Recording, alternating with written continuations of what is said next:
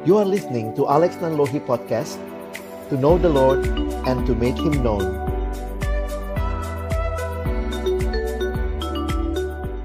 Mintalah hati kepada Tuhan yang dan biarlah firman Tuhan yang akan kita dengar dapat memperingati kita. Berikanku hati.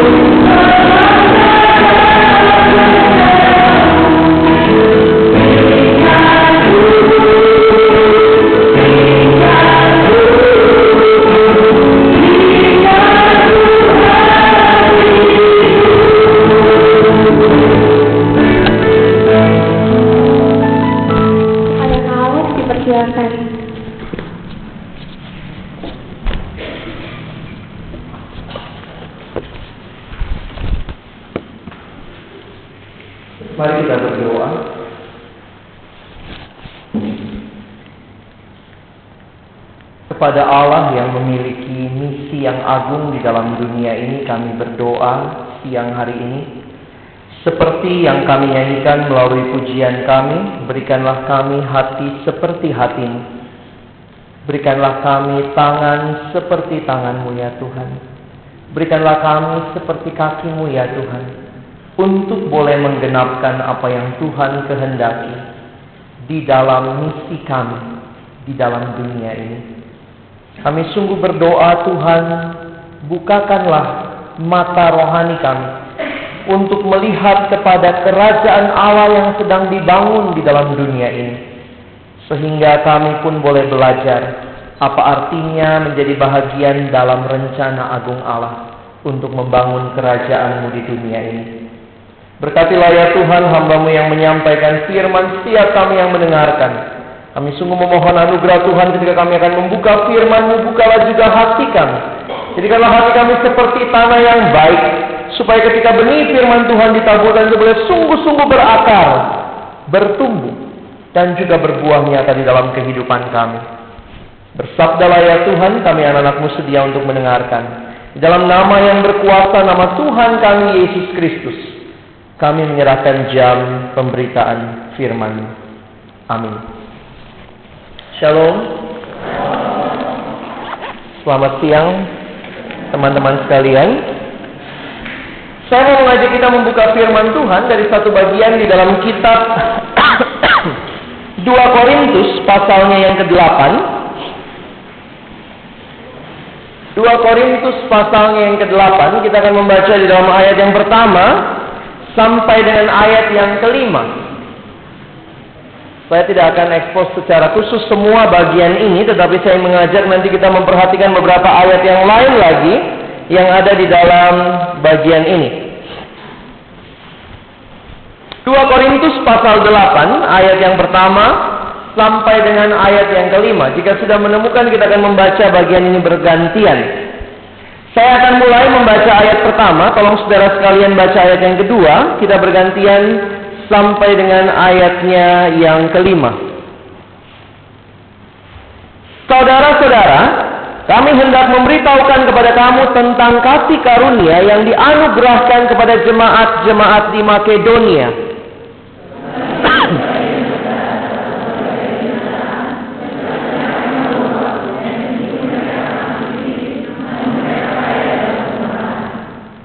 Aku bersaksi bahwa mereka telah memberikan menurut kemampuan mereka bahkan melampaui kemampuan mereka.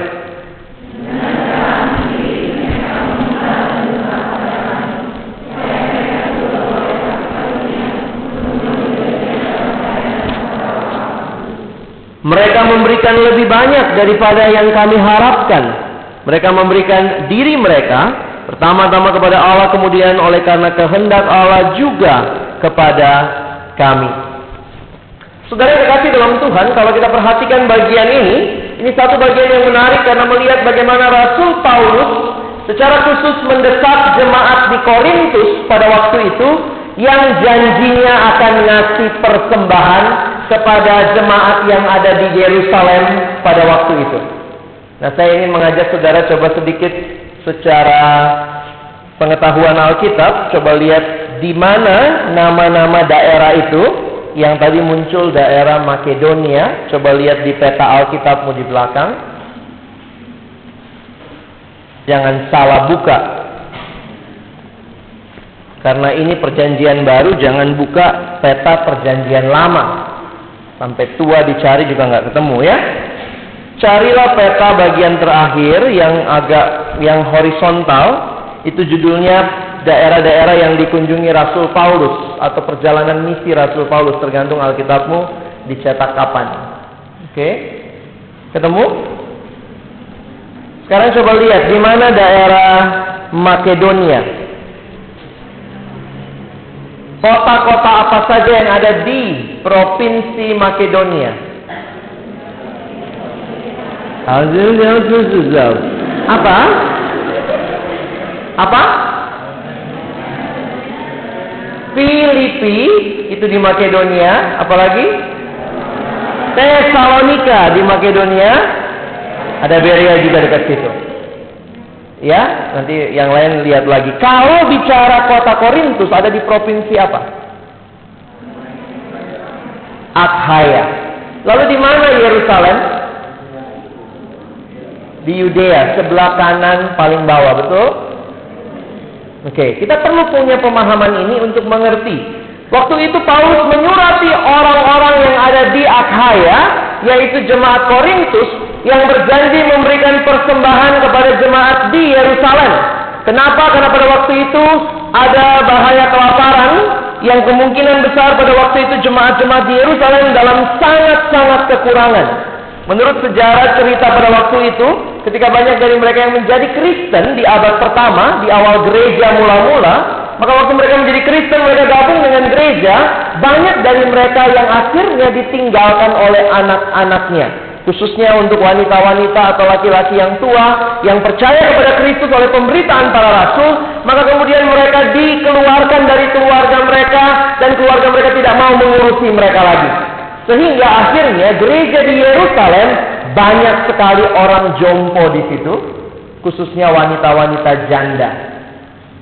Dan dalam situasi seperti ini, gereja bertanggung jawab memberikan makan untuk mereka. Dan pada waktu itu terjadilah pengumpulan uang dari jemaat-jemaat yang lain untuk membantu jemaat Yerusalem. Nah menarik sekali, jemaat yang ada di kota Korintus sudah janji akan kasih, tapi sampai Paulus menyurati mereka belum ngasih-ngasih juga. Omdo ngomong doang. Oke, okay? sehingga kalau teman-teman perhatikan 2 Korintus 8 ayat 6 misalnya, Sebab itu kami mendesak kepada Titus supaya ia mengunjungi kamu dan menyelesaikan pelayanan kasih itu sebagaimana ia telah memulainya. Jadi Timotius diutus untuk hal itu. Nah teman-teman yang saya ingin angkat untuk kita pada siang hari ini adalah mengerti bersama-sama bahwa ada hal yang menarik yang kita perlu teladani dari jemaat yang ada di Makedonia. Ini satu hal yang sangat menarik untuk kita perhatikan. Waktu bicara pola yang kita temukan di dalam Alkitab tentang misi yang dilakukan oleh jemaat di Makedonia. Maka ada hal yang menarik yang saya ingin ajak kita perhatikan di dalam ayat yang kedua. Saya yakin waktu saudara melihat ayat ini, mungkin sekali saudara berpikir hal yang enak. Tetapi lihat Alkitab katakan apa? Paulus bilang selagi dicobai dengan berat dalam pelbagai penderitaan, sukacita mereka meluap dan meskipun mereka sangat miskin, namun mereka kaya dalam kemurahan. Memang benar kalau kalian perhatikan di dalam konteks 2 Korintus yang menjadi fokus dalam pelayanan misi ini adalah memberikan uang. Karena mereka butuh uang pada waktu itu. Tetapi kalau saya mau menarik prinsip yang lebih umum lagi, perhatikan baik-baik bagaimana Paulus mengingatkan bahwa misi bukan sekedar kalau saya sudah punya, lalu saya kasih.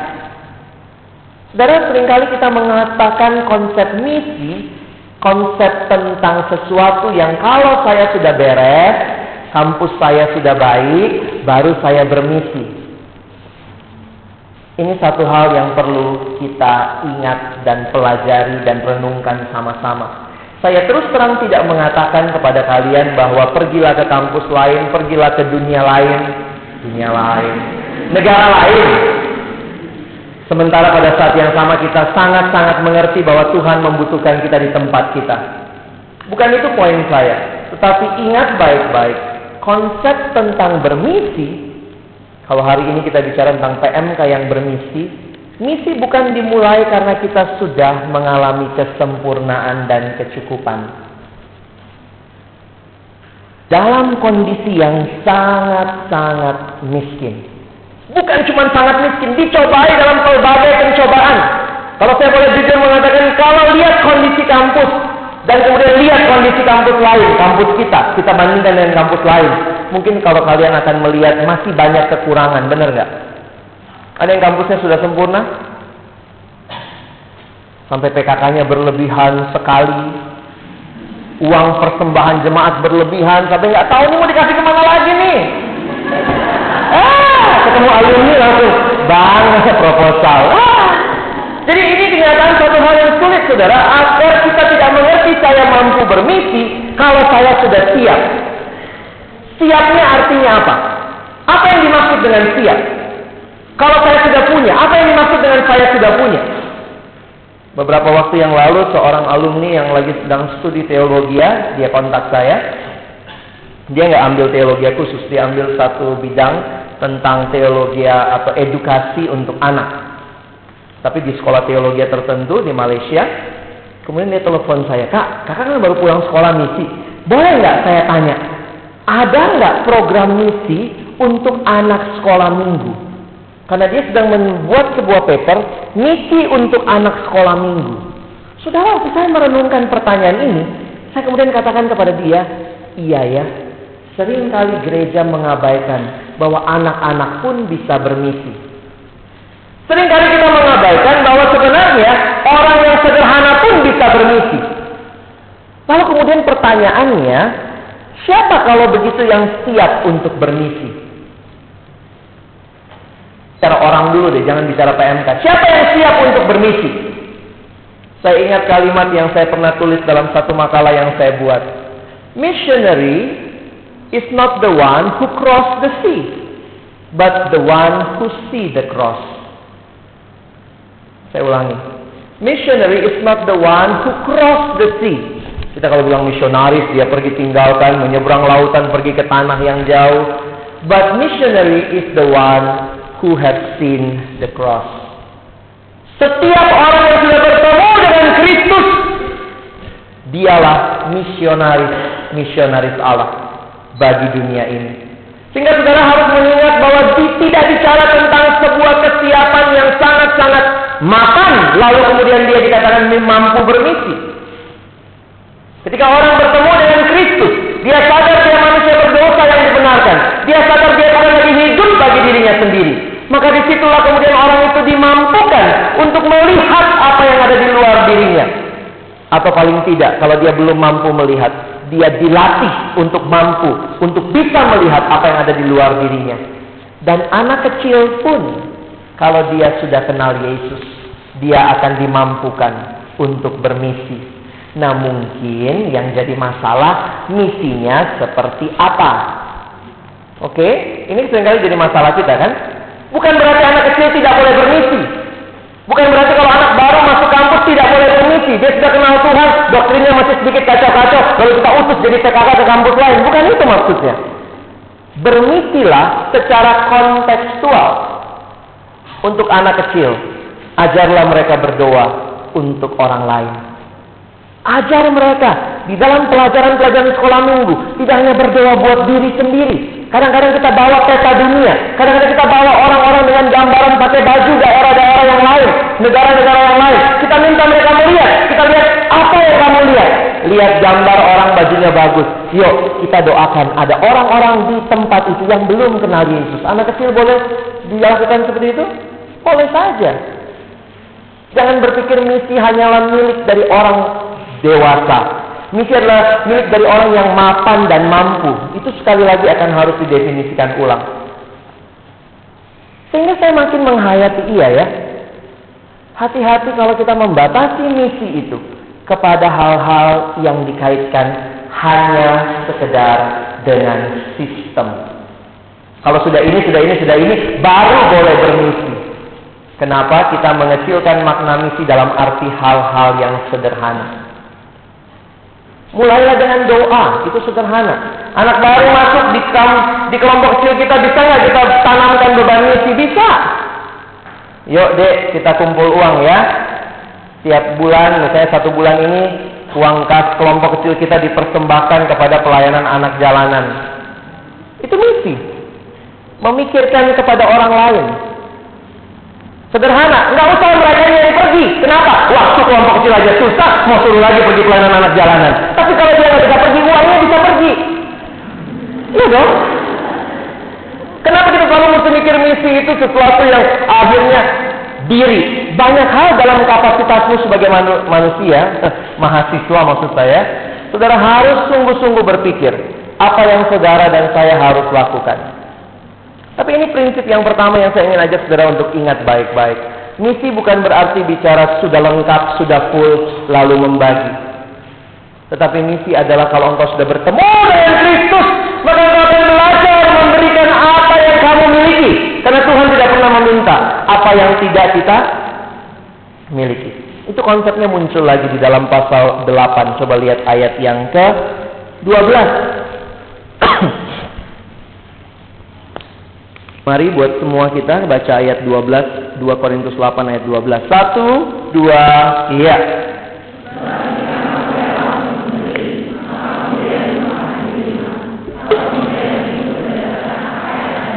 Berdasarkan apa yang ada padamu. Saya waktu merenungkan ini saya bersyukur ya. Tuhan itu ajaib saudara. Jangan pikir persembahanmu terlalu kecil. Jangan pikir doamu terlalu sederhana. Tuhan mampu menggunakan hal-hal yang sederhana.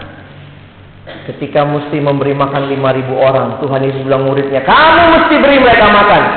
Muridnya bilang, ye kita nggak sempat bikin panitia. Ngedian konsumsi 5000 orang. Emang gampang. Tuhan Yesus tanya. Kalimatnya apa? Apa yang ada padamu. Lalu kemudian ada anak kecil, lima roti, dua ikan. Dan itu Tuhan gunakan untuk memberi makan lima ribu orang. Di dalam pelayanan kami ketika menjadi tim misi di kampus FISIP satu bulan kami menyisihkan uang 3000 rupiah. Zaman tahun 90-an 3000 rupiah pun juga jumlah yang menurut saya relatif kecil lah. Itu satu mangkok bakso zaman itu. 3000 rupiah, baksonya lumayan lah ya. 3000 rupiah makan bakso. Tapi kami setiap bulan menyisihkan 3000 rupiah. Kami ada 10 orang delapan pria dua wanita, eh tujuh pria tiga wanita. Kami setiap bulan kumpulin duit. Lalu kemudian kami kirim duit itu ke sebuah desa di Klaten. Dan hal yang indah ketika dua tahun kami sempat menjalankan komitmen itu. Ternyata uang yang kami kirimkan secara rutin hanya 30 ribu per bulan waktu dikumpul dari 10 orang, satu orang 3 ribu, 3 ribu. Telah menamatkan paling tidak ada 6 siswa dari kelas 5 sampai kelas 6. Itu bukan sesuatu yang mungkin bagi kita ya, saya punya apa sih 3 ribu rupiah. Tetapi ketika Tuhan mampu memakai, menggerakkan hati kita, kita memberikan dan kemudian itu dipakai untuk kemuliaan Tuhan. Ada enam siswa waktu kami datang ke sana. Makasih ya om, makasih apa? Kenal aja kagak? Ini siapa? Kami kunjungan ke mereka. Iya, ini yang terima beasiswa. Selesai SD. Kemudian masuk SMP. Kenapa? Karena orang tuanya punya penghasilan. Waktu kami tanya, emang papa mamamu gimana kerjanya? Papa sakit-sakitan di rumah saja. Mamanya itu pagi-pagi mesti naik ke gunung, ke bukit lah ya kemudian potong rumput untuk ngasih makan sapi orang. Satu rumput yang besar gitu, yang dia gotong turun, pekerjaan yang membutuhkan otot diupah 2000 rupiah. Dan itu buat makan aja susah. Apalagi untuk nyekolahin anak. Bukannya nggak mau nyekolahin, tapi ya anaknya juga begitu berendeng-rendeng gitu, tuh kayak tangga gitu ya. Kita bilang, aduh ibu produktif juga ya sama Ini realita kan? Ya untuk lihat anaknya ya ampun, tapi kemudian waktu kita tanya kebutuhannya berapa, ternyata itu mampu menyekolahkan ada dua keluarga anaknya disekolahkan. Saudara, jangan pernah berpikir kita memiliki sesuatu yang terlalu sedikit. Apa yang kamu rasa kamu punya sedikit, mungkin di tempat lain bukan masalah sedikit, nggak ada. Kita kelebihan MC, diatur-aturin jadwal aja setahun bisa orang cuma sekali jadi MC. Gitu kali ya sekarang ya. Atau satu semester paling sekali naik mimbar. Itu pun wow. Tanya sama Timotius gitu ya. Dia bisa naik mimbar berkali-kali. Jadi itu hal yang bagi kita kita ngaturnya susah gitu ya. Dia kapan MC-nya, dia kapan MC di tempat lain. Turun nggak lo? Turun nggak lo? Aduh, Benar teman-teman, belajar prinsip-prinsip penting seperti ini agar kita menyadari bahwa kita punya bagian di dalam misi Allah. Coba lihat sebentar prinsip yang lain, lihat ayat yang ketiga. Aku bersaksi bahwa mereka telah memberikan menurut kemampuan mereka, bahkan melampaui kemampuan mereka. Dengan kerelaan sendiri mereka meminta dan mendesak kepada kami supaya mereka juga beroleh kasih karunia untuk mengambil bagian dalam pelayanan kepada orang-orang kudus. Nampaknya kalau saya menghayati apa mungkin Paulus sudah sempat ya udahlah, lu aja miskin makan sehari-hari aja susah. Tapi kemudian mereka justru mengatakan mendesak. Paulus bilang mereka makan mendesak kami. Ada nggak yang mau begitu ya? Please jadikan saya PKK ke kampus lain dong gitu ya. Please tolong niba-niba, minta. Ada nggak yang menghayati prinsip ini? Memaksa diri mendesak orang lain, ayo please, saya ingin menjadi berkat buat tempat di mana orang lain itu ada. Saudara kalau kita punya seperti ini, oh, udah udah indah banget lah, ya. Kadang-kadang saya, saya karena dulu juga waktu selesai dari UI, saya kemudian jadi staff di Perkantas, saya dampingi PMKJ juga dulu ya. Awal-awal saya jadi staff, saya staff di PMKJ juga sebelum saya ke staff siswa. Dan kemudian waktu di PMKJ itu suka Susah banget ya satu kampus kita minta tolong pergi ke kampus lain. Kalau ini terjadi, kalau ada orang yang sudah sampai terjadi mendesak-mendesak, ya TMK aja dibubarin aja kan? Karena semua kampus sudah saling mendesak. Please dong saya ke situ. Saya ingin bantu kamu. Tapi memang sering kali ya Tuhan menghadirkan wadah-wadah kesatuan untuk membuka wawasan kita melihat bahwa ada tempat yang membutuhkan perlu katalisator, per perlu fasilitator. Di UI juga begitu dulu. Awal-awalnya waktu bicara kondisi kampus kita itu sejarahnya beda-beda saudara ya. Jadi ada kampus yang sudah lama, ada kampus yang masih baru, dan yang masih baru sama juga kondisinya dirintis dan segala macam. Sulit rasanya membayangkan kampus zaman dulu dengan zaman sekarang, tapi bersyukur melihat perkembangan yang terjadi. Saya ini buah pelayanan antar fakultas. PKK saya bukan dari FISIP. FISIP di zaman itu susah cari PKK cowok. Sampai sekarang juga kali ya. Sudah banyak ya. Cowok itu susah dicari, tapi kalau dapat satu, sungguh-sungguhnya luar biasa. ya cewek juga begitu sih. Sungguh-sungguh juga kan? Iya, masih nggak? Jadi waktu saya menyadari saya duduk diam gitu ya. Sampai waktu itu saya ingat saya ketemu dengan ketuanya psikologi. Ketua psikologi itu bilang, ya kami dulu sering ada PUI seperti ini ya, walaupun zaman kami itu kami lebih rajin ketemuan gitu ya. Sebulan itu minimal dua kali ketemu antar UI. Jadi memang kenalan gitu. Tempat kenalan yang paling efektif itu di kereta.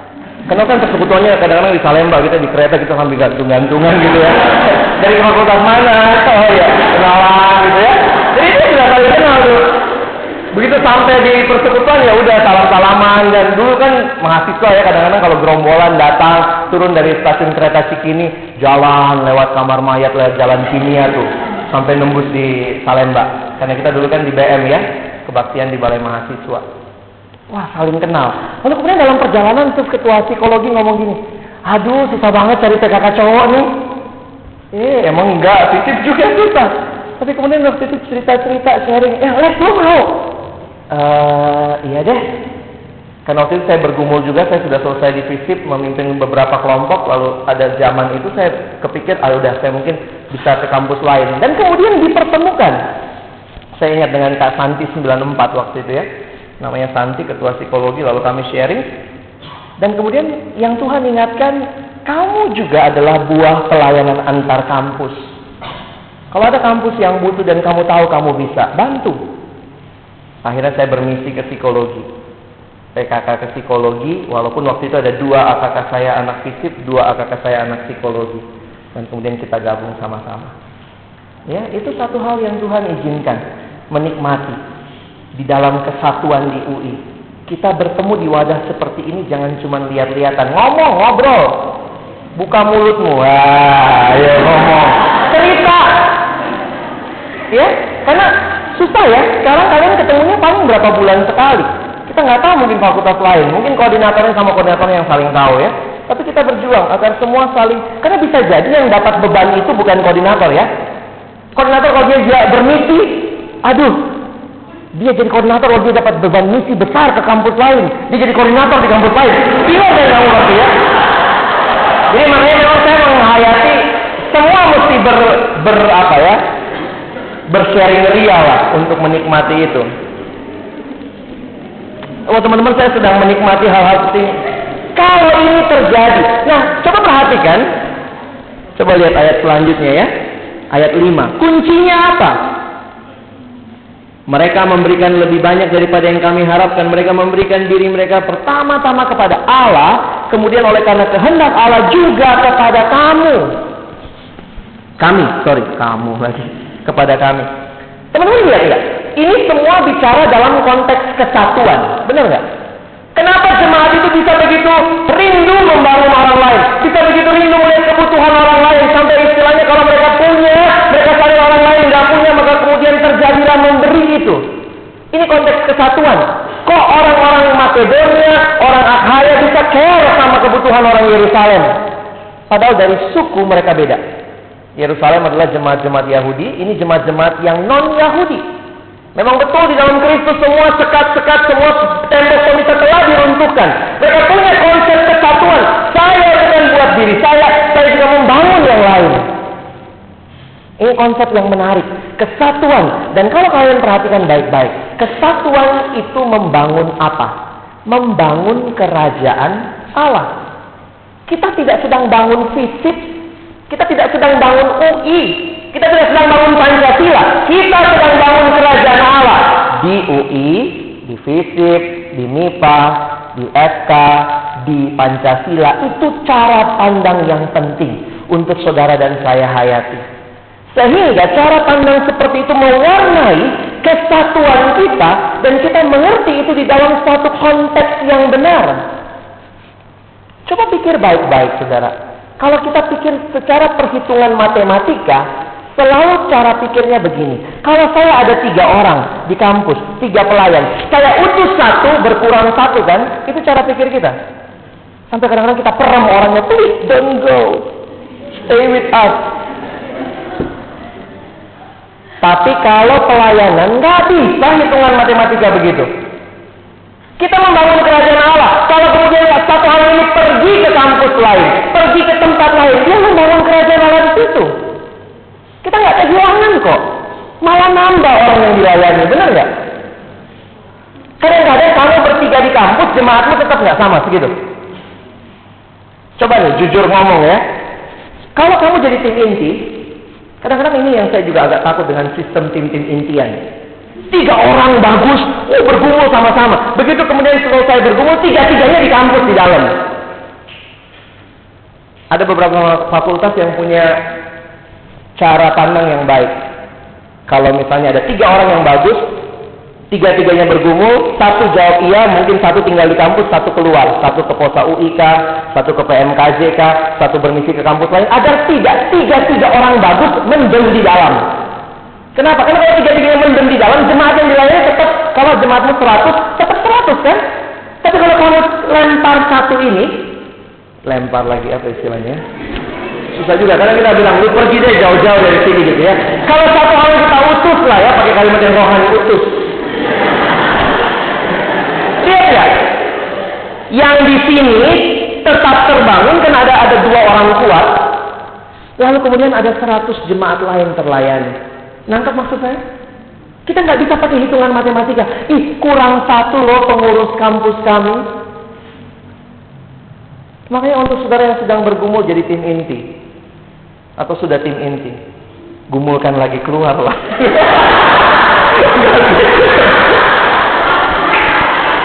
jadi serem nih jadinya.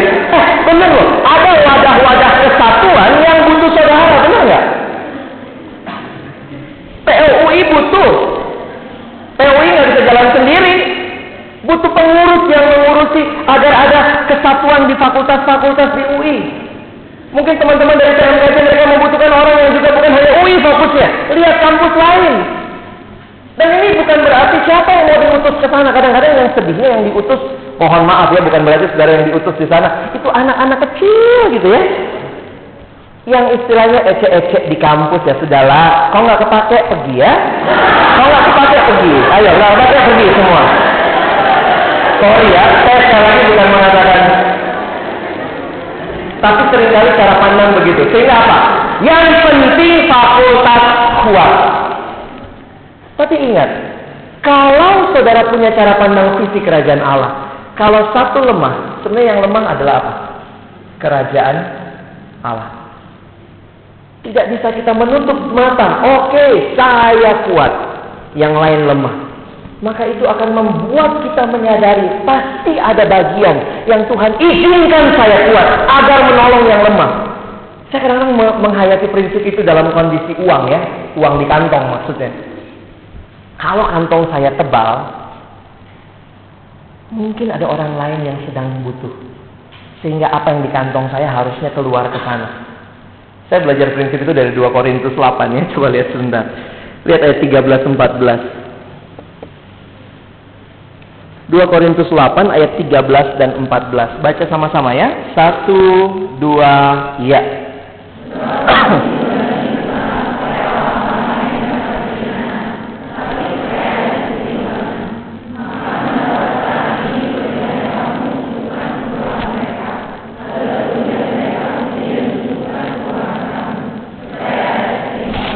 Ini mesti kita ingat prinsip ini. Prinsip keseimbangan. Kalau sekarang saya lagi banyak-banyaknya sumber daya. Buka mata. Ada pasti yang kurang. Nggak mungkin Tuhan iseng. Bikin satu kampus gendut sendiri. Pasti ada. Ini mau ngomong gendut jangan lihat ke depan doang ya. ada yang sedang kekurangan. Pakai prinsip seperti ini dalam hidupmu. Agar engkau sadar kalau engkau diberi banyak, bukan supaya engkau sombong, tapi engkau diberi banyak supaya orang lain yang berkekurangan kamu tutupi kekurangannya itu. Karena itu kita butuh wawasan, kita butuh wadah-wadah kesatuan. Agar cara melihat kita bukan lagi cara melihat yang sekedar sekat, sekat, sekat, sekat. Tapi kita melihat kerajaan Allah. Sehingga tidak masalah. Satu orang dari kampus kami diutus ke sana. Agar kerajaan Allah dibangun di sana. Tidak masalah. Karena ini kita sedang membangun kerajaan Allah. Tentu dalam konteksnya lagi. Saya selalu mengingatkan diri begini. Kalau bicara hilang satu orang, ini bicara jujur aja. Kalau bukan kalau dia adalah satu-satunya tulang punggung, kalau dia diutus keluar lalu kampus mau bubar, nah itu jangan diutus. Oke? Okay? Tapi istilahnya kalau waktu satu diutus yang lain ada sepuluh yang backup, itu bukan sesuatu yang sebenarnya harus kita takutkan, tapi sesuatu yang harus kita jadikan mentalitas pelayanan kita. Bukan mata lihat yang lain. Karena kalau tidak kita cuma ber-PM karya, kita ber-PO-PO ria, tapi kita membiarkan orang di sekitar kita tidak menikmati yang kita sudah nikmati. Saudara nikmati indahnya bersekutu. Saudara nikmati indahnya firman digali. Saudara menikmati indahnya ilmumu boleh dipersembahkan kepada Tuhan. Dan saudara tahu di kampus yang tidak jauh dari sini. Naik bus 1500 misalnya ya. Begitu sampai ke tempatnya Timotius ya, Timotius tadi ada teman-teman yang tidak menikmati seperti yang engkau nikmati.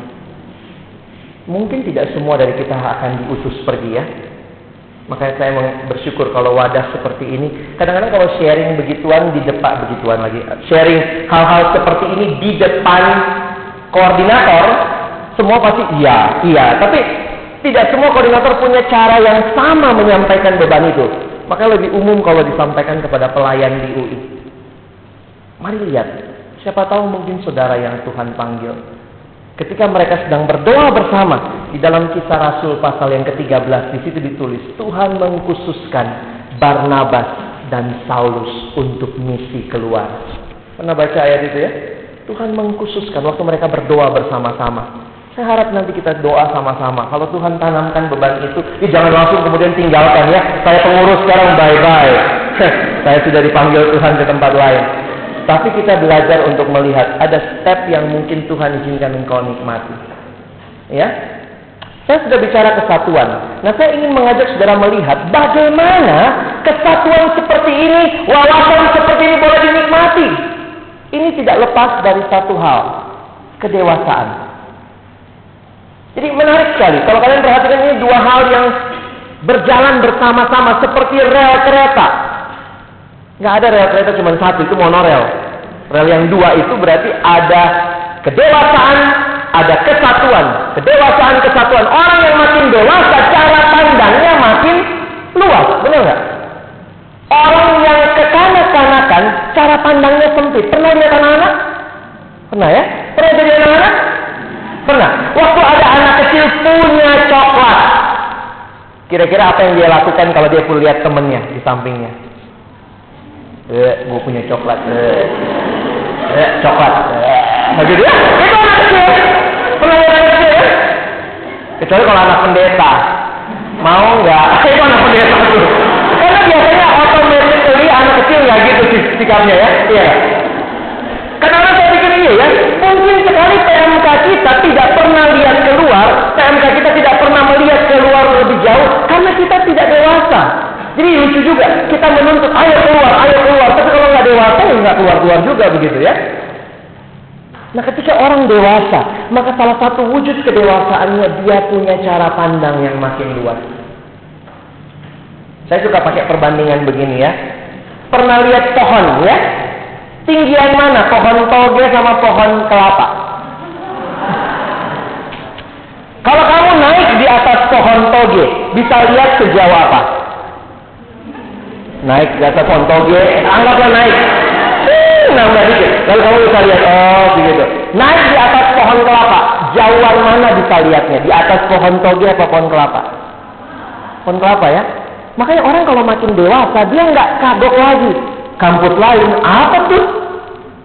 Tapi dia akan mengatakan, apa yang bisa kita lakukan? Hei, di seberang sana. Ada sesuatu yang tidak beres. Nah, ini cara berpikir. Kedewasaan kesatuan, kedewasaan kesatuan. Nah kalau kita bangun itu di UI, kita berjuang baik-baik, kita akan menikmati akhirnya ada orang-orang yang memaksa. Please, izinkan saya untuk bermisi. Misi lahir bukan dari paksaan atau program. Misi lahir dari kedewasaan karena mengerti visi ilahi. That is mission. Misi bukan sesuatu yang Tuhan paksakan, tetapi misi adalah beban yang Tuhan titipkan ketika orang itu makin mengerti hati Tuhan seperti apa. Dia tahu Tuhan mengasihi bukan cuma kampusnya. Itu lagu kita tadi. Berikanku hati. Nah gimana mau berikan hati kalau nggak dewasa? Nah menarik juga, orang yang nggak dewasa nggak bisa bersatu. Atau sulit untuk bersatu. Karena selalu memandang ke dalam. Sehingga ini harus terjadi. Nah teman-teman kunci kedewasaannya apa? Nah kita lihat belajar dari jemaat Makedonia. Kita buka satu Tesalonika 1. Saya nggak mungkin ekspos semua, waktunya terbatas.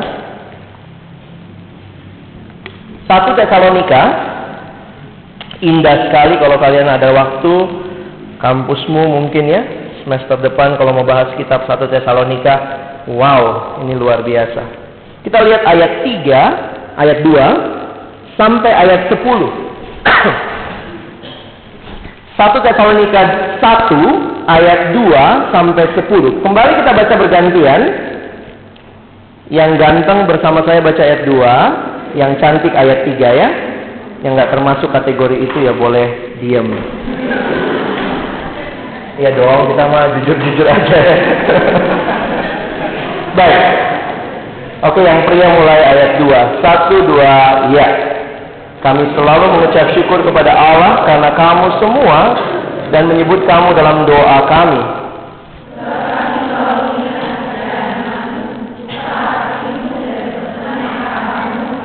Dan kami tahu, hai saudara-saudara yang dikasihi Allah, bahwa ia memilih kamu. Dan kamu telah menjadi penurut kami dan penurut Tuhan dalam penindasan yang berat kamu telah menerima firman itu dengan sukacita yang dikerjakan oleh Roh Kudus.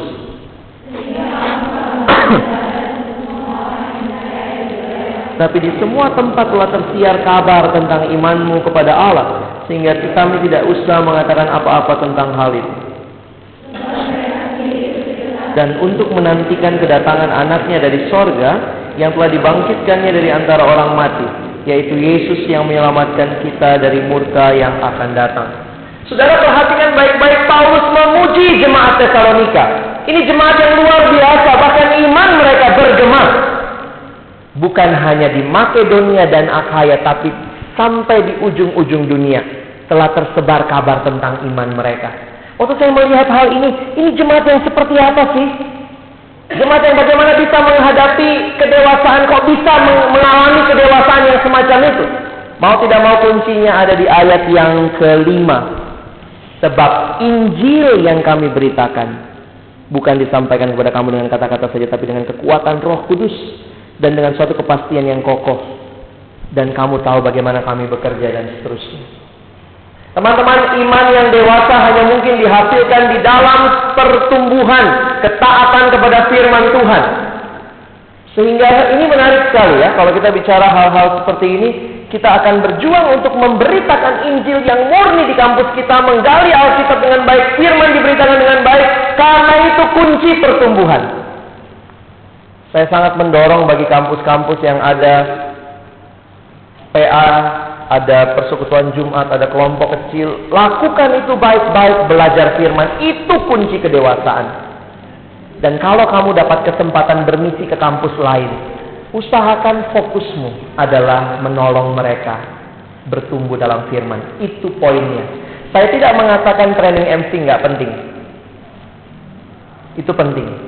Tapi itu skill yang bisa dipelajari. Tetapi sesuatu yang mendalam secara pribadi saya makanya terus terang kalau memang mau mengutus, pikirkan baik-baik. Kalau training undang aja mereka kemari, undang kampus lain ke sini. Tapi untuk hal-hal tertentu, misalnya menjadi PKK, menjadi pemimpin PA, saya sangat mendorong saudara prioritaskan kesempatan-kesempatan seperti itu. Bisa insidentil, tanya kapan ada PA di kampusmu. Nanti dari kami bantu. Nggak usah rutin. Kalau memang mau rutin jadi PKK, saya bisa datang seminggu sekali. Saya mau jadi PKK. Ada yang masih sulit. Aduh bang, saya sulit kalau mesti ke kampus lain. Mahal harganya. Budi Luhur Ciledug. Ya Allah. Misalnya gitu ya. Baru kebayang aja. Memang ada dua cara memberi diri ya. Memberi diri langsung atau memberi diri kepada wadah kesatuan. Ini cara memberi diri. Memberi diri langsung, kamu langsung ke kampusnya. Kamu langsung menolong yang butuh. Atau melalui wadah kesatuan. Kamu beri diri melalui POUI. Kamu beri diri melalui PMKJ PMKJ ada PA kelompok dua minggu sekali.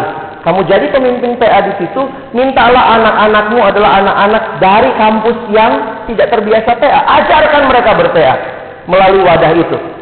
Nggak jauh kan? Iya, naik bus sampai pasar minggu 2000. Daripada langsung ke Ciledug, langsung ke mana? Nah, ada cara yang Tuhan bisa pakai bagi saudara dan saya untuk memberi diri kepada kampus lain. Nah sekali lagi, waktu kita bicara semua hal ini, perhatikan baik-baik bahwa firman Tuhan menjadi kunci kedewasaan. Sehingga Paulus mengatakan dengan kuasa Roh Kudus firman itu akhirnya juga bekerja di antara kamu. Dan jemaat yang dewasa, lihat, jemaat yang dewasa, kuncinya apa? Ada tiga hal. Lihat ayat tiga. Sebab kami selalu mengingat pekerjaan imanmu, usaha kasihmu, ketekunan, pengharapanmu. Lihat, ada tiga hal. Iman, pengharapan, dan kasih. Sebenarnya ada yang mencoba memberikan definisi begini. Iman itu sesuatu yang masa lampau. Maksudnya apa? Beriman kepada Kristus di masa yang lampau. Tentu efeknya sampai sekarang. Yang kedua, mengasihi sekarang. Dan yang ketiga, future. Mengharapkan kedatangannya. Ada lagi yang pakai pembagian begini. Iman itu bicara sesuatu kita dengan Tuhan, kasih itu bicara kita dan sesama, dan pengharapan bicara kembali kita dan Tuhan.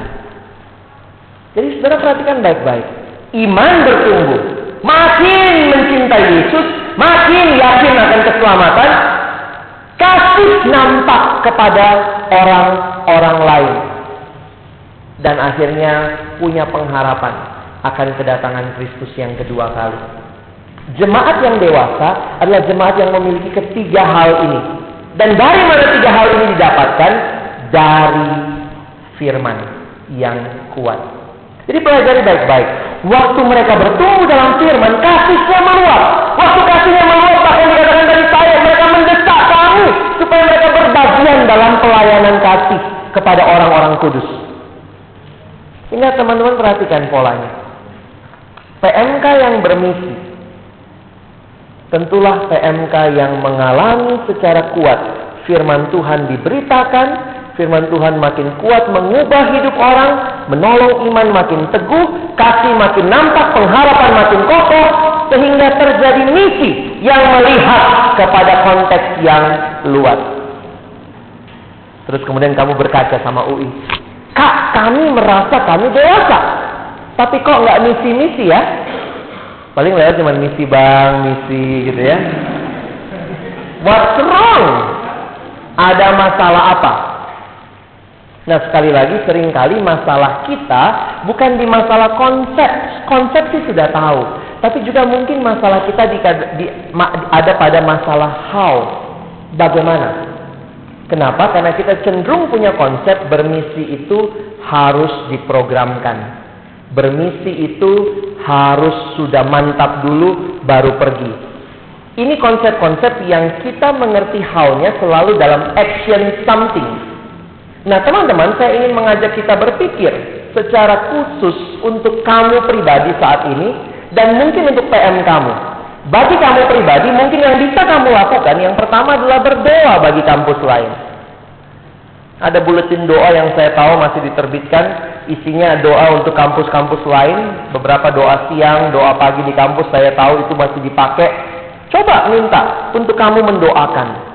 Itu bisa menjadi bagian dari misi secara pribadi yang kamu lakukan.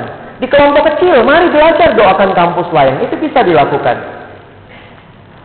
Lalu kemudian setelah itu mikirkan juga bagaimana secara bersama mungkinkah kita secara se-POUI atau se-PMK, se-PO fakultas Terserah beban yang Tuhan taruhkan, kalian mengutus satu atau dua orang jadi tim untuk mendukung kampus tertentu. Ini bisa. Teman-teman coba pikirkan, beban apa yang Tuhan taruhkan waktu Tuhan bukakan hal ini semua kepada kita. Kenapa? Kita punya prinsip dasar. Saya harap kita mengerti begini. Misi bukan hanya misi antar kampus misi terlalu luas. Ada misi, nah hari ini nampaknya kita banyak bicara misi antar kampus. Misi antar kampus bukanlah satu-satunya bentuk misi. Tetapi misi antar kampus berada di dalam wilayah salah satu misi yang bisa kita pikirkan. Ada misi apa lagi? Beberapa minggu yang lalu saya bicara di persekutuan doa misi tentang UPG. Misi kepada grup atau Unreached People Group, UPG suku-suku terabaikan. Ada lagi misi ke mana? Ada lagi mungkin misi ke wilayah-wilayah yang tertentu kepada pelayanan-pelayanan urban. Ada yang misi kepada anak jalanan. Saya mau mengajak saudara melihat dengan utuh, misi itu luas sekali. Hati Allah terlalu luas hanya untuk mengerjakan PMK. PMK salah satunya, persekutuan mahasiswa salah satunya. Hati Allah begitu luas. Tapi saya ingin mengajak saudara menggumulkan bahwa dari berbagai bentuk misi itu, saudara harus lihat waktu dan kapasitas saudara. Memang akhirnya saya melihat dan menemukan dalam pengalaman misi yang efektif dilakukan untuk menjangkau kampus lain adalah misi yang dilakukan oleh mahasiswa juga. Karena yang paling efektif menjangkau mahasiswa adalah mahasiswa. Jadi dari berbagai alternatif misi, kalian mesti pikirin dong, yang mana yang paling tepat saya lakukan sekarang dalam konteks ini. Karena nggak mungkin kita lakukan semua. Saya kasih ilustrasi waktu PD misi seperti kalau kalian naik bus ke Jawa atau ke Sumatera, rata-rata busnya itu berhenti di restoran apa? Hmm? Kenapa nggak berhenti di restoran Cina? Orang Cina semua konsep makanannya panas ya. Jadi pesen dulu, ayamnya ditangkap dulu mungkin, sayurnya baru nunggu, baru bibit nih taruh gitu ya. Jadi akhirnya lama kan jarang kita berhenti di restoran Cina kan. Kita berhenti di restoran Padang kan.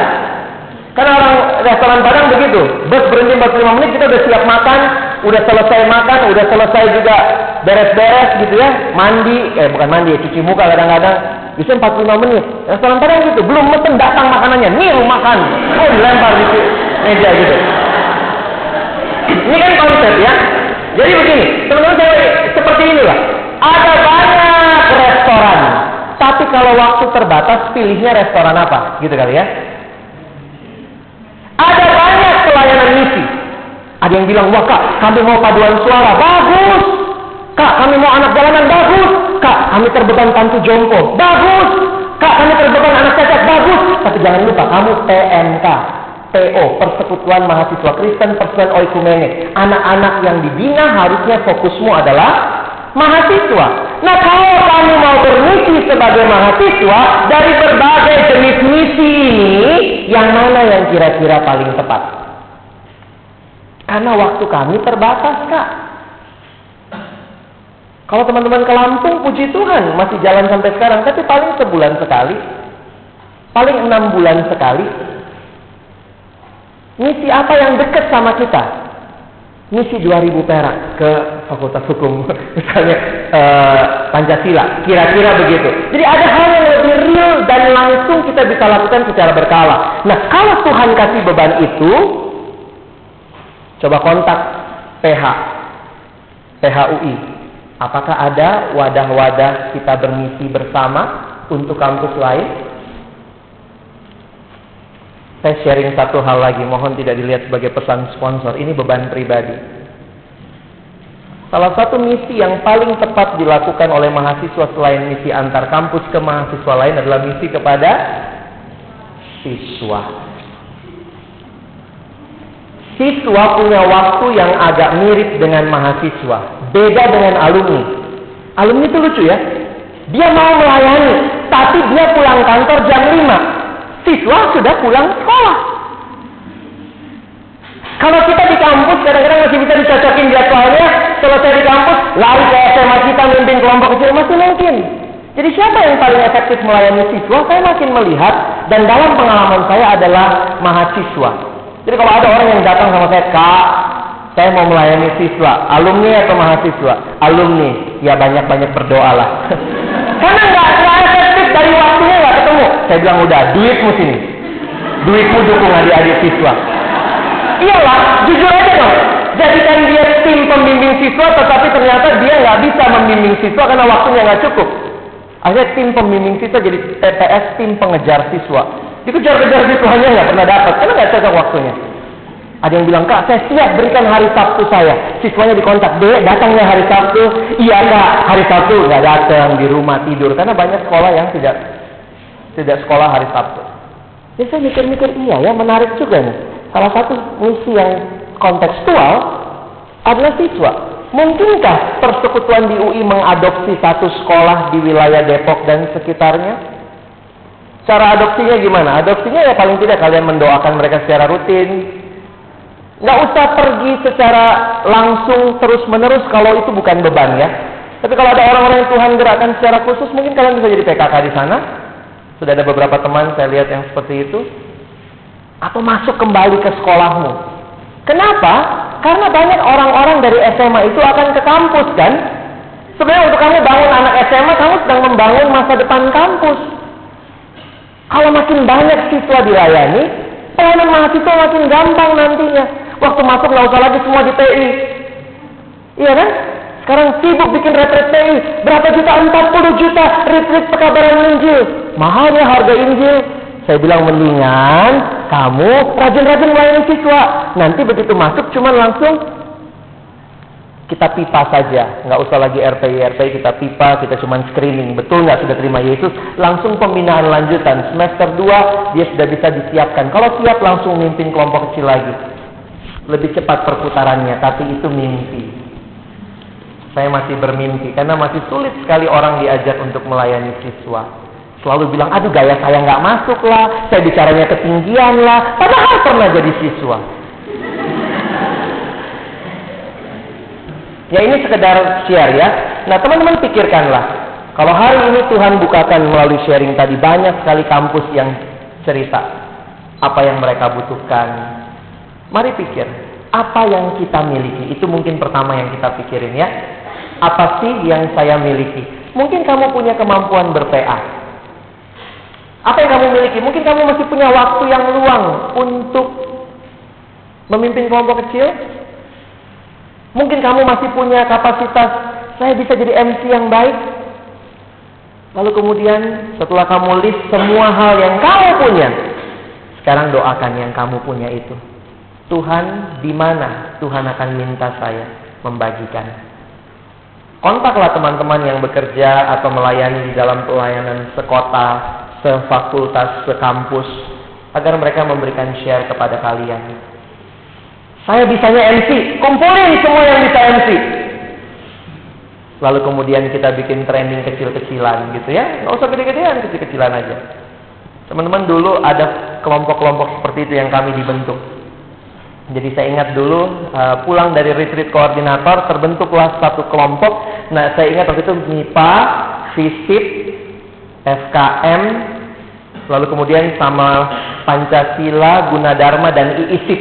Kami dibikin kelompok grup wilayah. Dan waktu itu kami ketemu, doa sama-sama. Seringkali yang kami lakukan apa? Kami sharing. Kami baru bikin training ini. Eh, lain kali kalau training ini undang kami ya tapi ketemu itu indah ya, ketemu kita share beban, akhirnya kemudian membantu.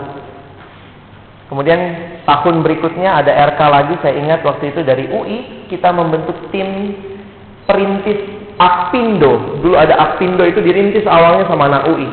Itu dari FISIP satu, dari sastra satu orang, lalu kemudian mereka merintis ke sana, mulai bentuk. Dan saya ingat saya pembicara pertamanya dulu gitu ya. Tapi mati juga kampusnya sekarang ya karena memang mahasiswanya nggak ada. Jadi saya bersyukur ya wadah-wadah kesatuan baik di UI, di Jakarta Tuhan izinkan membuka wawasan kita lebih luas.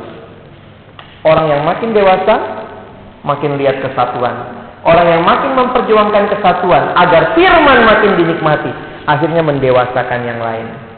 Ya, kiranya ini boleh memberikan wawasan bagi teman-temanku waktu kalian menggumulkan bagaimana PMK kita bisa bermisi ke depan. Jangan lupa lihat konteksmu, lihat kapasitasmu, lihat waktumu dan pilihlah misi yang Tuhan berikan secara khusus. Ada pertanyaan? Satu dua pertanyaan sebelum nanti saya tutup.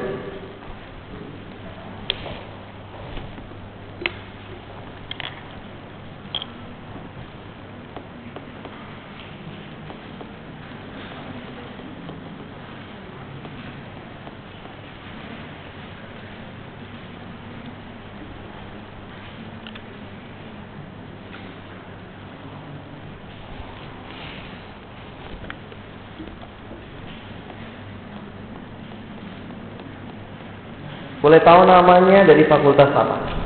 Saya Ivan dari SKM. Evan. Ivan. Oke. Eh, jadi eh, di kampus kami kebetulan yang boleh tahu sampai di katakanlah SMP dan S2 untuk diselenggarakan dalam sosial. Hmm. Eh, ini susah-susah gampang. Di dulu kami alami masalah yang sama, tapi akhirnya kita harus berani mengatakan apa yang jadi fokus pelayanan kita.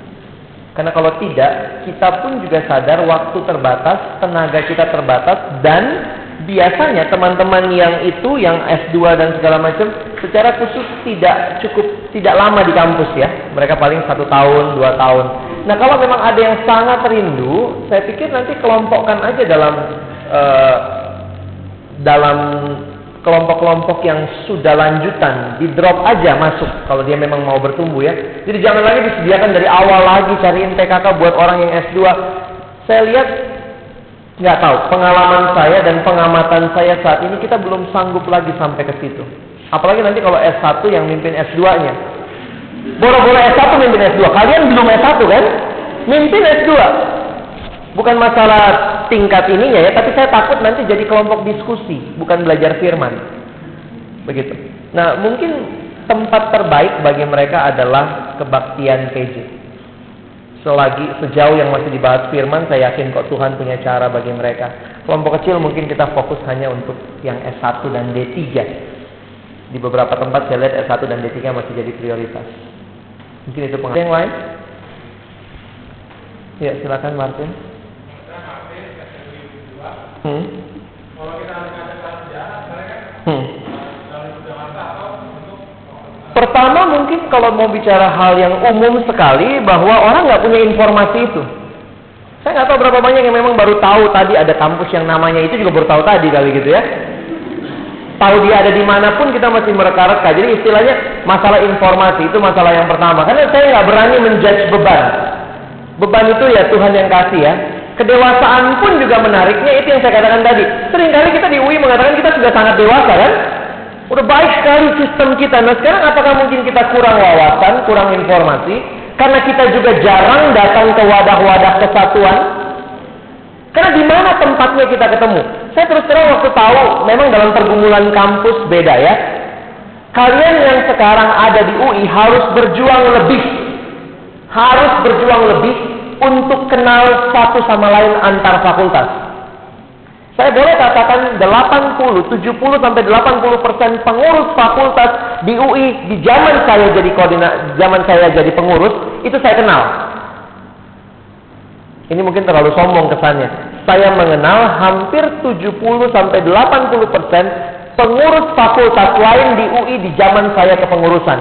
Kenapa? Sering ketemu sebulan minimal dua kali. Sekarang kalian ketemu dua bulan sekali.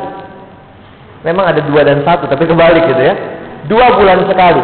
Saya cukup kaget waktu saya balik ke Indonesia, saya datang ke PMKJ, saya datang ke PMKJ jadi pembicara. Ada anak UI, sesama anak UI, pengurus UI yang baru kenalan di PMKJ. Saya sampai mikir, loh, lu nggak saling kenal di UI? Enggak tuh bang. Kalau nggak saling kenal, gimana infonya nyambung? Sekarang begini, di UI udah jarang ketemu, ke PMKJ juga jarang. Ketemu di mana lagi? Di kereta. Di kereta syukur-syukur pakai karung salib. Kristen, Kristen. Ini yang saya lagi mikir. Misi itu terjadi ketika ada yang kuat menanggung yang lemah. Ada sharing. Makanya saya katakan kalian mesti berjuang lebih untuk bisa men-sharingkan kondisimu. Mungkin kalian bilang, koordinator rajin ketemu. Sekali lagi saya katakan, biasanya yang bermisi bukan koordinator. Karena koordinator sudah sibuk dengan urusannya. Maka perlu ketemuan. Nah ketemuannya juga saya jadi bingung, mau di mana dan kapan. Tapi paling tidak berjuanglah. Kalau wadah-wadah kesatuan kalian nggak datang juga, nggak pernah dengar sharing fakultas lain, jadi pengurus cuma ngurusin kampusmu sendiri, jangan heran dalam konteks seperti ini makin sulit kita bermisi. Atau diproyekkan. Tapi kalau diproyekkan, benar-benar saya harap ini bukan sekedar proyek misi, tetapi memang orang-orang yang punya beban baru dikumpulkan. Jadi bisa jadi habis ini kita mau isi lembar komitmen. Oke? Okay? Kalau nanti kalian isi lembar komitmen, salah satu yang bisa kalian lakukan, daftarkan apa yang kamu bisa. Daftarkan apa yang kamu bisa, nanti dikumpulkan, waktu sudah dikumpulkan, atau tulis juga. Saya mendoakan untuk bermisi ke kampus lain, taruh namamu, nanti orang-orang yang memang jelas Tuhan pimpin untuk ke kampus lain, atau ke siswa, Kalian boleh secara khusus nanti diwadahi oleh POUI, nanti ditulis nama-namanya entah kalian mulai kumpul untuk berdoa bersama-sama. Jangan buru-buru bikin tim misi. Jangan buru-buru bikin tim misi karena biasanya memang saya melihat ini beban-beban lebih kepada pribadi. Enggak semua orang Tuhan izinkan dapat beban itu juga. Atau bukan Tuhan izinkan tidak. Semua memang Tuhan suruh keluar kan? Ada tetap yang mesti jaga kandang. Oke? Jadi mungkin kita per, perketat eh perketat. Perbanyak waktu-waktu sharing. Sehingga kita saling tahu kondisi dan akhirnya dari situ timbul beban. Teman-teman saya suka mikir begini, kenapa kita mesti ke gereja ya? Apa karena masalah firmannya aja? Kalau cuma masalah firmannya, mendingan kita di rumah kan? Bisa juga dengar pendeta khotbah di televisi ya. Banyak orang Kristen sekarang GKE, Gereja Kristen Elektronik. Kalau sudah kebaktian, sudah. Saya ikut tiga kebaktian. Saya ikut semua stasiun televisi kebaktian paginya. Waktu pendetanya bilang, taruh tangan di televisi. Saya taruh juga gitu ya. Uh, saya itu tadi berasa langsung. Nah, tapi teman-teman mau bayangkan nggak? Kenapa kita disuruh ke gereja? Ayo, Cukupkah saya sudah mengatakan saya sudah ke gereja? Saya dengar firman. Bagus loh yang khotbah Stephen Tong. Dia paparkan ayat per ayat. Is that gereja?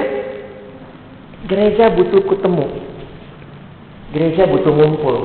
Gereja butuh ketemu ngeliat yang kuat menanggung yang lemah, yang kuat bantu yang lemah, yang lemah jangan jadi itu ditanggung. Itu juga terjadi ya. Dalam pengalaman saya di PMKJ banyak kampus-kampus lemah, sok kuat. Nggak mau minta bantuan, begitu. Kamu butuh dibantu apa? Hmm, tidak usah. Wah, udah udah di situ tuh udah ngos-ngosan nih. Makanya saya bersyukur, berjuang, kasih tahu. Kalau kampus mau butuh sharing, Sharing agar orang lain tahu gitu kan. Jangan diam-diaman. Wah, saya nggak perlu ini. Mungkin saya sama Tuhan. Loh, Tuhan izinkan kita ketemu. Nah, ini yang saya terus terang waktu kami alumni, waktu ditanya, anak UI sudah jarang ketemu. Bahkan beberapa dalam pengalaman saya yang saya bilang itu ya, banyak yang baru ketemu di PMKJ. Hah? Nggak pernah ketemu di bis kuning. Pernah sih bang, tapi nggak tahu dia Kristen. Kalau Kristen kami langsung ngomong kecil di bis kuning. Nah untung lah ya. Nah gimana caranya? Apa kita pakai tanda yang sama begitu? Itu ketemu aja belum tentu ngobrol loh. Ketemu aja belum tentu ngobrol. Udah ngobrol belum tentu ngomongin pelayanan. Iya kan? Eh telenovela kemarin ya Allah, mujizat itu nyata. Nah ini makanya saya buat teman-teman TUI, kalian berjuang ekstra untuk membagi beban ini bagi semua kampus. Oke? Okay? Kita akan selesai di sini. Teman-teman, tolong ada dua lembaran yang kalian coba pikirkan saat ini. Yang lembaran putih ini akan dikembalikan ke panit uh, ke pengurus waktu persembahan nanti. Waktu persembahan kalian masukkan.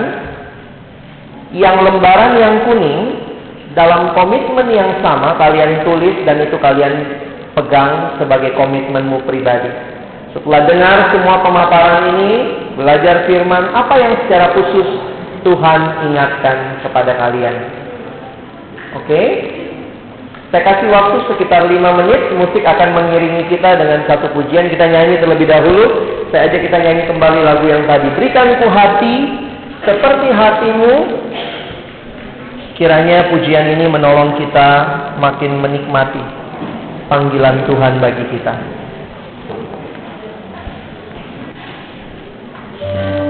Mari dalam sikap doa kita sama-sama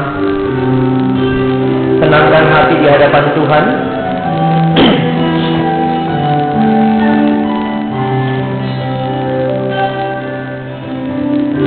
Kita nyanyikan pujian ini, berikan ku hati, berikan ku hati, seperti hatimu yang penuh dengan belas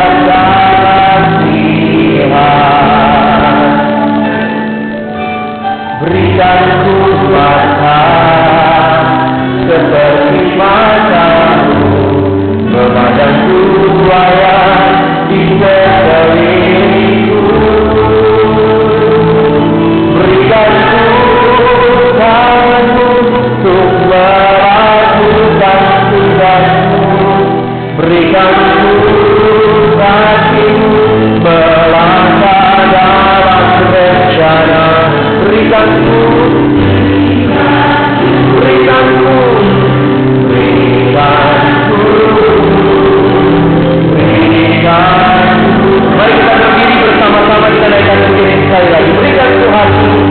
seperti hatimu. Jadikan sebagai doa kita. Berikan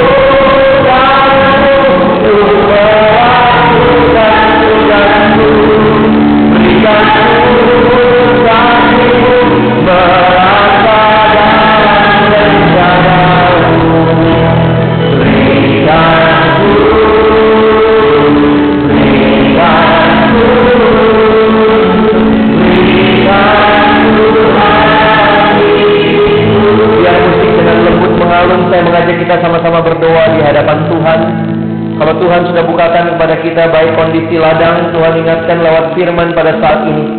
Mari kita secara pribadi berdoa di hadapan Tuhan. Biar apa yang sudah kita terima dari komitmen yang kita mau buat di hadapan Tuhan juga bukan sesuatu yang sekedar karena situasi dan kondisi, tapi kita pikirkan apa yang Tuhan sudah berikan kepada saya. Tuhan tidak minta yang saudara tidak punya. Pikirkan juga dalam kapasitas saya. Mungkin saudara pengurus baru, mungkin yang terutama yang saat ini saudara harus lakukan adalah memperhatikan jemaat di kampus saudara. Tapi saudara bisa mulai dengan berdoa, punya komitmen untuk berdoa. Bagi saudara-saudara yang sudah tahu beban pelayananmu, engkau hitung-hitungan waktu masih ada kesempatan menolong kampus lain. Ternyata ada hari-hari yang kosong yang kamu bisa gunakan untuk boleh melayani teman-teman di kampus lain. Mari berdoa juga. Mungkin Tuhan izinkan saudara jadi PKK di sana, mungkin pembuat bahan PA, mungkin juga orang-orang yang memimpin persiapan PA di sana, atau menolong dalam training MC dan pemusik. Mungkin bukan training yang besar, tapi menolong satu dua orang untuk menjadi MC dengan baik. Atau menolong pengurus-pengurus dalam KTB mereka di kampus lain. Saudara sudah diberikan anugerah oleh Tuhan ada di kampus yang baik, pembinaannya baik. Sudahkah Tuhan juga memberikan beban untuk saudara melihat ke tempat yang lain? Kalau saudara masih bingung, mungkin bisa mengontak teman-teman dari POUI atau dari PMKJ untuk informasi lebih luas di mana kampus-kampus yang membutuhkan pertolongan. Atau mungkin saudara Tuhan bukakan untuk pelayanan siswa, Pikirkan juga.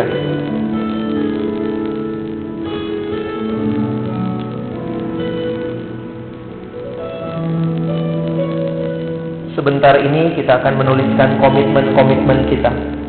Tapi biarlah itu bukan sekedar komitmen di atas kertas, tapi di hati kita.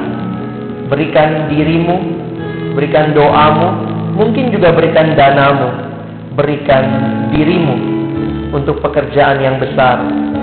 Yang kita bangun di UI adalah kerajaan Allah. Yang teman-teman kita bangun di kampus lain juga adalah kerajaan Allah. Kita bersama-sama membangun kerajaan Allah di kalangan mahasiswa. Melihat Indonesia yang bobrok ini, kita membutuhkan pemimpin-pemimpin yang bukan hanya tinggi ilmu, tapi mencintai Tuhan lebih dari segalanya.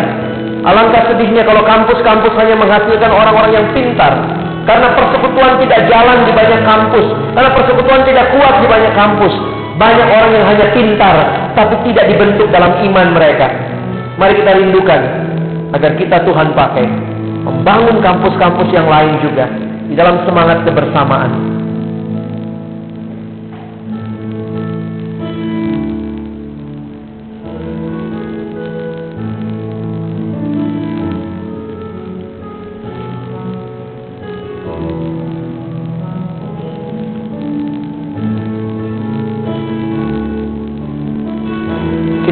Kembali nyanyikan lagu ini satu kali. Biarlah jadikan sebagai doa kita di hadapan Tuhan. Berikanku hati. Berikanku hati seperti hatimu yang penuh dengan. Berikanku, berikanku